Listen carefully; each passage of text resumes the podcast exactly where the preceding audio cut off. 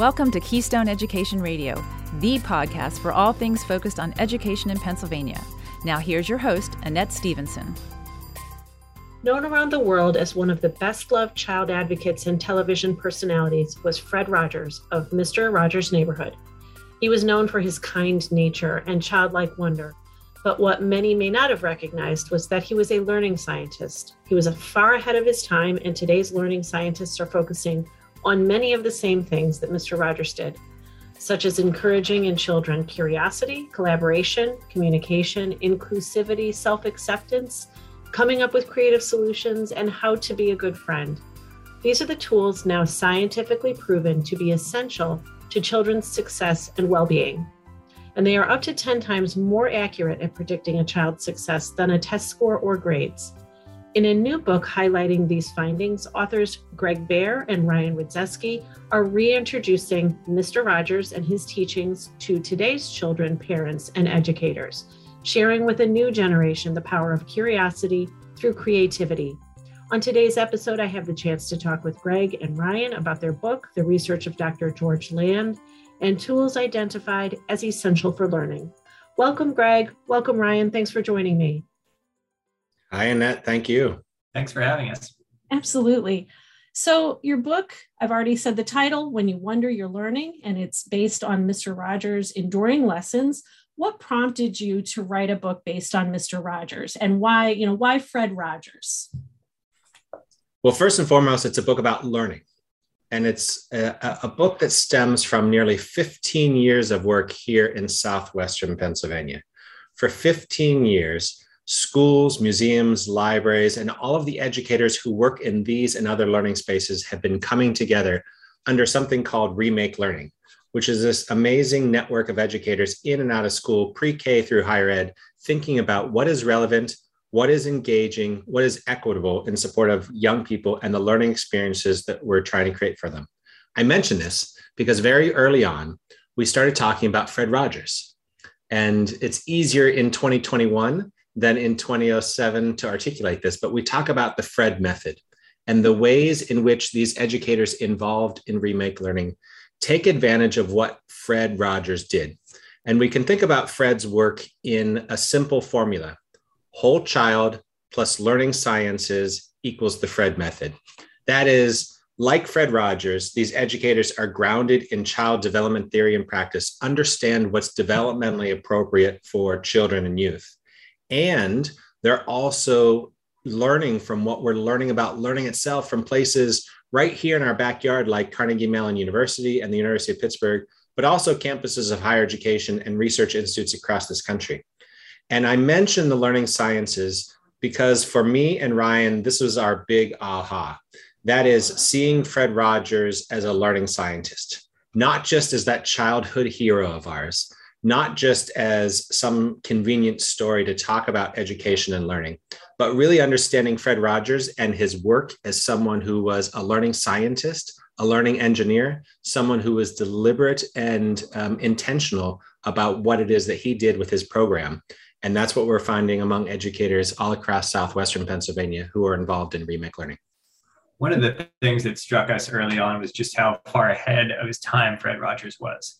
Um, you know, if you talk to some of the leading learning scientists today, many of whom are working right here in Pittsburgh at places like Pitt and Carnegie Mellon, uh, if you read their research papers, if you go to their conferences, uh, which we've been doing a lot of over the past few years, they talk a lot like Fred does. It's interesting. They don't necessarily sound like scientists at first. Um, they don't talk about charts and graphs. They don't talk about things that are being measured. Increasingly, they're talking about things like how do we make sure kids feel safe? How do we make sure kids feel like they belong to a community that cares about them? How do we make sure that kids feel that they are loved and capable of loving? Um, when learning scientists speak today, they sound a lot like Mr. Rogers in Mr. Rogers' neighborhood. Um, and once we realized that, we we realized we had a book on our hands, and we realized that what Fred was doing, you know, starting in 1968, in many ways, learning science is is just catching up to him now. Uh, you're absolutely right. So far ahead of his time. It's it's there's so much more to what he offered, I think, than you know maybe what was on face value. The television personality, as beloved as that was. So in your book, you describe tools for learning, um, and they're described as essential. Can you tell us a little bit about what the tools for learning are? Sure. So it's probably most helpful to start with why these tools matter. And I'll get into briefly what they are. So, just to give you an example, um, a couple of years ago, Google was trying to figure out what makes a good boss. For a long time, they had just assumed that the people who know the most stuff should be promoted. You know, if you can write computer code in your sleep, then you're automatically going to be a good boss. Google, being Google, decided to validate that. And they did this massive analysis of their own teams. They studied performance evaluations and employee surveys and exit interviews. And what they found was that content is important. There's no way around it. If you're going to work at Google, if you're going to be a boss, you have to be a great programmer. But among the things they found that mattered most, content expertise ranked almost last the more important things, the things Googlers wanted to see in their bosses were things like communication. There were things like curiosity. Can you come up with creative solutions to problems? Do you care about your colleagues and their well being? They wanted all these very human qualities that Fred spent so many decades teaching in Mr. Rogers' neighborhood. And these are what he called his tools for learning. Uh, in the book, we break them down as curiosity, creativity, communication, collaboration, um, learning and growing, which is a sort of umbrella term for things like growth mindset, uh, and connection, which is, um, of course, what we remember Rogers for most, which is the power of human relationships. Um, all of these tools have been shown not only at Google, but in just about every aspect of life to be essential to children's success. They're up to 10 times more predictive of children's long term success than test scores. Mm. Uh, they have been shown to benefit everything from academic outcomes to mental health to even physical health and children's overall well being. They cost almost nothing to develop, and they hinge on the very things that we think and that Rogers thought make life worth living, which are you know self acceptance, close and loving relationships, and a deep regard for for our neighbors. So again, this is Rogers being ahead of his time. The things he focused on in the neighborhood are now scientifically proven to be essential to children's success. And at places like Google, they are the most essential things uh, you could have to succeed. And so, you know, we always feel like there's individuals in the world that are uh, more or less curious, um, you know, with curiosity being kind of an inherent part of them or not as much. So, how can curiosity be incited in oneself or others? Or is it something that's built into all of us? Well, you just said it, and that it's it's built into each of us. It's not something that some people have and some people don't. Rather, it's a learned behavior that we lose our curiosity and we lose our creativity. And so, what we need to do is to tap into that curiosity that we have as young kids and the ways in which we ask questions and the ways that we dance and sing and explore. What is it that we can do to maintain that sensibility and as Fred Rogers would say, a great atmosphere for learning that supports that sort of curiosity. So, what is it that a teacher does in a classroom or a librarian does in uh, a library space? Well, so much of it goes back to what Ryan was just saying about creating a human and humane environment, creating a space, an atmosphere for learning where kids feel like they belong, where they matter, where they feel respected, where they feel like they're safe, both psychologically and physically. It's those grounding elements that are absolutely critical and essential for the moments that we then begin to be curious about what's possible and, and start to wonder about what happens if I put these two numbers together? What happens if I take apart this toy and look in, in what, what's inside? One can't be curious absent the grounding um, effect that a, a teacher or an educator creates in creating that safe, respecting, um, environment where you say, I belong and I want to learn. So you kind of touched upon creativity as well. And I want to lead into that because I feel like curiosity and creativity are very intertwined. Um, but creativity as well, I feel like there's a kind of a label that's placed on some individuals. Um, this is a creative individual. This is not so much a creative individual. So in your book, you highlight a study that was conducted by Dr. George Land that tested for and tracked creativity in children, beginning with 1,000 five year olds. Tell us a little bit about what was tracked and kind of what does that mean, tracking that creativity from childhood through to adulthood? Yeah, this is a really interesting study. Uh, so in 1968, Dr. George Land tested the creativity of a thousand five-year-olds using a test that he had developed um, for NASA, uh, of all places.